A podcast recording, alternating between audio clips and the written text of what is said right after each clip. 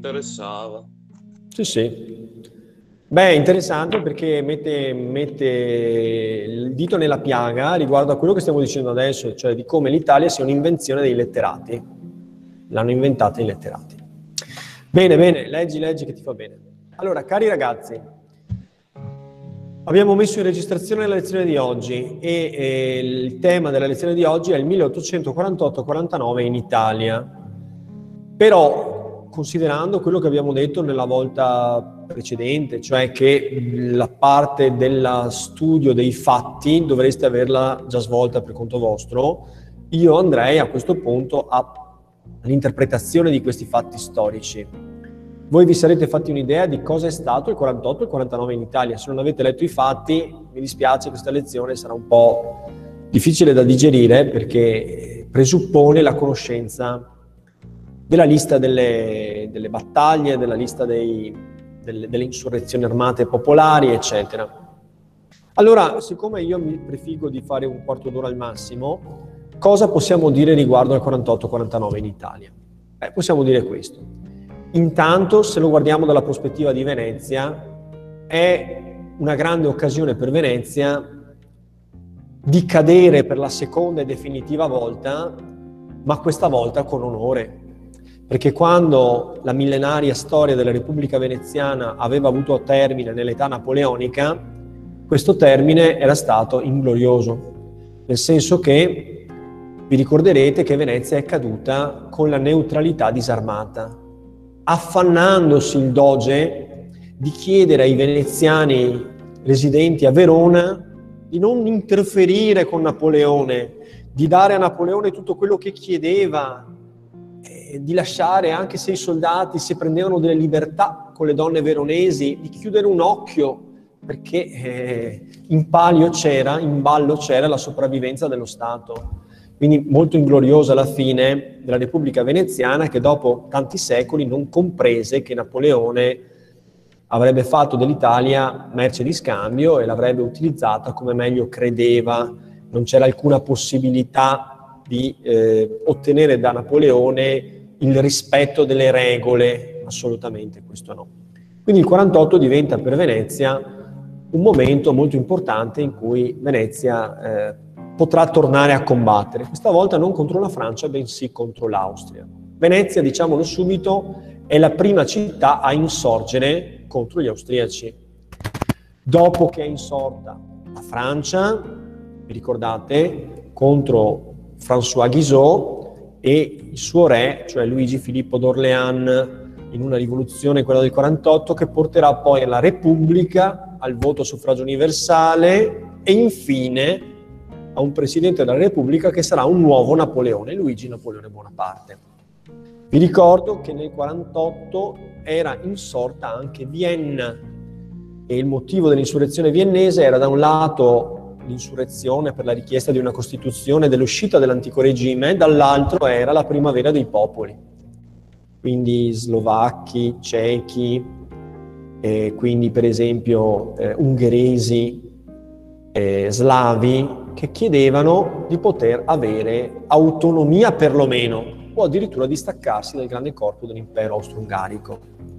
E Venezia e Milano sono una costola dell'impero austro-ungarico, per cui osservando quanto sta avvenendo a Vienna e approfittando nel momento di debolezza della capitale dell'impero austro-ungarico, Venezia insorge. È l'anno 1848, siamo nel mese di marzo, non mi ricordo il giorno, ma prima in Italia è Venezia. Il giorno dopo Milano. Milano saranno le famose cinque giornate di Milano, in cui il popolo milanese ha ragione della guarnigione austriaca di stanza a Milano e li butta fuori. E Venezia? Venezia prima.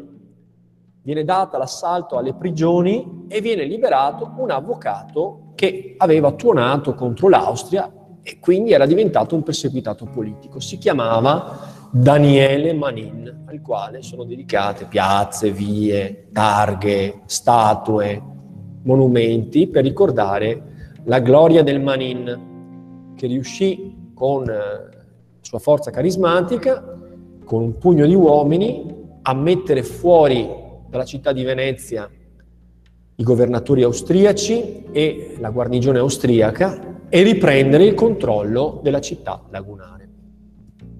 Vi dico due parole su Venezia perché ci riguarda da vicino. Eh, io vorrei dedicare questa lezione più all'interpretazione, però Venezia, siccome viene liquidata, ho visto dal manuale in 0,1 riga, diciamo qualcosa su Venezia che ci riguarda. Allora intanto cominciamo col dire che gli austriaci, gli austriaci avevano investito in Venezia, che era un gioiellino per l'Austria, in quanto costituiva un altro grande porto insieme a Trieste, che gli austriaci avevano sul mar Adriatico. E allora questo porto era molto importante, ma bisognava collegarlo con il resto dell'impero. E come collegare Venezia con il resto dell'impero? Attraverso un bellissimo ponte. Questo ponte è il ponte che ancora noi oggi percorriamo quando andiamo in treno a Venezia ed è il ponte ferroviario. Non dimentichiamoci, non dimentichiamoci che Venezia è una città che era isolata, è isolata perché è costruita appunto su questa laguna in mezzo a delle isole acquitrinose. Quindi il treno sicuramente velocizzava i contatti tra il centro e la periferia. Ma questo ponte non è stato costruito da Mussolini durante, cioè nel corso del fascismo? Negativo. Tu ti riferisci al ponte stradale, al ponte stradale. Vabbè, Quindi... ma sono assieme uno a fianco, cioè sono uno a fianco all'altro, quando percorri in treno vedi le macchine a fianco nell'altra corsia. Hai detto bene, sono uno a fianco all'altro. Quale è stato costruito prima? È stato costruito prima quello del quello, quello ferroviario. E quello, come hai detto te, stradale, è stato costruito negli anni, mi pare, o fine anni 20 o primi anni 30, quando c'è stata quell'alzata d'ingegno di costruire Porto Marghera, là, alle porte di Venezia. Quindi è stato, è stato affiancato all'esistente ponte ferroviario che ha una storia assai più. Quindi i veneziani che cosa fecero all'epoca? Ruppero il ponte, fecero saltare il ponte che collegava Venezia alla terraferma, che era anche una forma, se volete, di violenza rispetto all'identità veneziana, che era sempre stata un'identità insulare. Sappiamo che la parte consistente dell'impero veneziano era la parte del mare, la porta di Venezia era il mare, le strade di Venezia sono il mare e non ponti ferroviari. Quindi diciamo viene rotto quel ponte, viene interrotto e si comincia, ci si prepara al lungo assedio. Quanto durerà questo assedio? Basti dire che Venezia è la prima città a insorgere ed è l'ultima città a capitolare. Circa metà del ponte, forse ne abbiamo già parlato, eh, se andate ancora oggi in treno è possibile vedere un monumento dove si vede un cannone che è rivolto verso la città di Venezia. Da quel punto, a quel punto gli austriaci cannoneggiavano la città di Venezia e ne ebbero ragione dopo svariati mesi di assedio. Venezia fu presa per fame e fu presa per malattia. La malattia che si diffuse fu il colera. Il colera perché la gente ridotta alla fame si nutriva di qualunque cosa, di qualunque cosa. E quindi a un certo punto anche Daniele Manin, eh, insieme ai suoi uomini fidati, dovettero decidere per la resa. Ma diciamo che fu quindi diciamo, una fine veramente molto gloriosa per Venezia, che più volte votò di continuare le ostilità anche quando era sepolta sotto tonnellate di piombo, il piombo dei cannoni sparati appunto dagli austriaci contro la città di Venezia. Fu l'ultima dunque a capitolare, quindi diciamo fu una grande fine per Venezia, quello che non fece nel 97 lo fece poi nel 48-49, fu un grande esempio. E ricordatevi che Garibaldi, quando la Repubblica Romana cadde, tentò la fuga insieme ad Anita, da, insieme a un, a un figlio che gli era appena nato, in braccio ad Anita, e sua, il suo obiettivo era quello di arrivare a Venezia, per cercare di portare il suo aiuto a Venezia, ma poi non fu necessario perché Venezia si arrese prima, nel frattempo Anita si ammalò e morì e quindi poi Garibaldi fu costretto all'esilio a portare il figlio da parenti e poi prese la strada per il mare e per un anno intero non ne volle più sapere niente di guerre, di patriottismo e appunto fece esclusivamente il marinaio. Allora, pagato questo tributo alla storia locale, quindi Daniele Manil, personaggio molto importante, molto amato, E va detto anche che quando Daniele Manin prende Venezia, non è che dichiara viva l'Italia, cioè dichiara viva la Repubblica del Leone, insomma. Ecco. Quindi per dire la resistenza al progetto italiano è ancora molto forte in luoghi dove l'identità periferica è estremamente radicata nella storia, come nell'ambito di Venezia, insomma, la storia di Venezia. Però, venendo all'interpretazione del 48 e 49, che cosa possiamo dire di questo 48-49 italiano che si colorisce di tinte di patriottismo, di guerra risorgimentale, e in effetti è la prima guerra del risorgimento italiano? Possiamo dire questo. Allora, la prima cosa possiamo dire che vediamo in azione quelle due componenti risorgimentali di cui abbiamo parlato, la sinistra e la destra risorgimentale, con modalità, con finalità e con mezzi assai differenti. Il 48 in Italia scoppia per l'iniziativa insurrezionale popolare di Milano e di Venezia. La prima fase è in mano alla sinistra risorgimentale. Si guarda a Mazzini, è il popolo che insorge. Quale popolo? Essenzialmente il popolo delle città, la borghesia, la media e piccola borghesia, Daniele Manin è un avvocato, insomma, per capirci, cioè persone che hanno una cultura, hanno un'istruzione, hanno delle prospettive. C'è un moto popolare, ma certamente è un moto popolare. Poi a Venezia, in particolare, abbiamo detto che si colorisce moltissimo di patriottismo veneziano non italiano. Poi l'Italia diventa una specie di ripiego per non dover capitolare.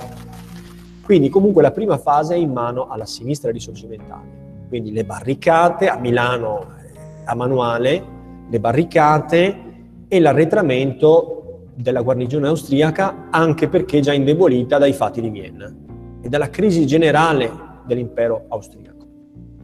Poi però avrete notato che nel giro di pochissimo tempo a intervenire è la corona, cioè la monarchia sabauda.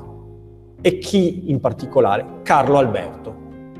48 è anche preparato da quel biennio delle riforme in cui tutti i regnanti d'Italia, cioè Carlo Alberto per il Piemonte, Leopoldo II per la Toscana, Pio IX per lo Stato Pontificio, Ferdinando II per il Regno di Napoli, tutti quanti emanano una Costituzione. Questa Costituzione viene emanata un po' dall'alto, insomma, per sopire quelli che sono dei moti di protesta che poi attraversano, che a un certo punto attraversano tutta la società ma soprattutto la parte più consapevole della società, come scopriremo presto. Quindi interviene la destra risorgimentale. Sembrerebbe essere una mano che lava l'altra, quindi un moto coordinato e complementare, per cui sono gli stessi componenti della sinistra risorgimentale, penso per esempio ai patrioti milanesi, che chiedono a gran voce che Carlo Alberto possa intervenire, muovendolo a Torino per arrivare a puntellare la libertà appena riguadagnata da Milano. Va bene. Cosa c'è che invece va puntualizzato sotto questo aspetto? Le ragioni, sono le ragioni per cui Carlo Alberto si è effettivamente mosso. Cioè dal punto di vista di Carlo Alberto, partecipare a questa guerra significava mettersi contro una superpotenza, cioè l'Austria-Ungheria, il che significava mettere a repentaglio il proprio trono. Conosciamo Carlo Alberto, e lo conosciamo per passate avventure. Vi ricordate 1820 e 21? Carlo Alberto era passato alla storia come il re Tenten, il quale si era mosso più per egoismo personale che non per adesione esplicita a un progetto di unificazione italiana. Ecco, quindi è, è sempre lo stesso Carlo Alberto. Possiamo notare questo, che Carlo Alberto si muove solo ed esclusivamente quando i milanesi hanno già riconquistato la libertà, scacciando gli austriaci. Come mai non si è mosso prima, fin dalle primissime fasi? Perché era tendista? E perché era tendista? Perché non voleva rischiare, non voleva rischiare una guerra contro l'Austria, perché se l'avesse persa avrebbe potuto giocarsi il trono o addirittura impoverire il suo regno. E lui ha atteso che le componenti popolari, la sinistra risorgimentale, facesse il lavoro di scacciare la guarnigione austriaca. Una volta libera si muove verso Milano. E come mai si muove verso Milano? L'interpretazione che io vi sottopongo alla vostra attenzione è questa. e cioè il fatto che la ragione per cui Carlo Alberto si è mosso a Milano è riconducibile alla paura che l'esempio milanese potesse costituire un effetto contagio simile a quello che la rivoluzione francese aveva avuto con il resto dell'Europa. Cioè questi che sono insorti a Milano, che cosa vogliono? Vogliono un'Italia, magari un regno del nord Italia, oppure vogliono repubblica e democrazia. E se vogliono il regno del nord Italia, Carlo Alberto ci potrebbe anche stare. Naturalmente se la sua monarchia dovesse essere scelta come la monarchia dominante. Ma se questi vogliono repubblica e democrazia, allora chiaramente Carlo Alberto non ci sta perché lui non ha quel tipo di concezione. Lo Statuto Albertino è una carta costituzionale comunque emanata dall'alto, non è frutto di una costituente, è stata emanata direttamente dal sovrano. Quindi la ragione per cui si è mosso potrebbe essere questa, per impedire che la sinistra risorgimentale diciamo, egemonizzasse il movimento risorgimentale stesso, il processo di unificazione d'Italia quindi mettendo al muro, mettendo all'angolo una monarchia. Cioè lo ha fatto per escludere le componenti più estremistiche dal suo punto di vista, quelle repubblicane e democratiche, quelle mazziniane, per capirci, la giovine Italia. Potrebbe essere questo. E allora si spiegherebbe il fatto che non soltanto Carlo Alberto, perché poi anche gli altri regnanti d'Italia Leopoldo II, Ferdinando II, Pio IX, tutti hanno mandato dei contingenti armati. Come mai amavano l'Italia? I fatti successivi smentiscono questo. Hanno cercato sempre di proteggere il proprio regno, il proprio Stato. Come mai lo hanno fatto? Forse per evitare un effetto valanga che avrebbe travolto tutti e che avrebbe condotto alla Repubblica e alla democrazia. Quindi sembra molto meschino questo intervento che invece la storia ci ha consegnato come un intervento glorioso, insomma, epico, generoso da parte della monarchia sabauda. Però è suonata la campanella, ragazzi. Qualcuno vuol chiedere qualcosa al volo? Prof, mm. Io volevo fare una domanda molto generica. E, mm, se è veloce cioè, perché i tuoi compagni ma... vogliono spararti. Vabbè, se possono andare, se vogliono magari. Eh, vabbè, dai, vabbè. anch'io però devo andare. Ma quando noi parliamo di insurrezioni qua, cioè, ehm, si, cioè, si, parla proprio cioè, di tutte le insurrezioni che abbiamo parlato, proprio di gente che va e cioè, si uccide con l'esercito, perché se io penso magari a, un, a una che, ma non è neanche un'insurrezione, magari i, quelli che sono i fatti che sono successi per il coronavirus, ma non è un'insurrezione quella. No, è una manifestazione. L'insurrezione vuol dire una sollevazione popolare di carattere generale che dà luogo a una lotta armata per bande attraverso l'ausilio delle barricate e strumenti di fortuna, armi di fortuna. Questo è vero Quindi... nel 48, ma non è vero, per esempio, nel 20 nel 21, nel 30 nel 31. In quei casi ecco. era l'esercito, erano piccole componenti della società, piccoli cospiratori, piccoli gruppi che cercavano di fare dei colpi di Stato mirati. Invece il 48 si configura come una sollevazione popolare.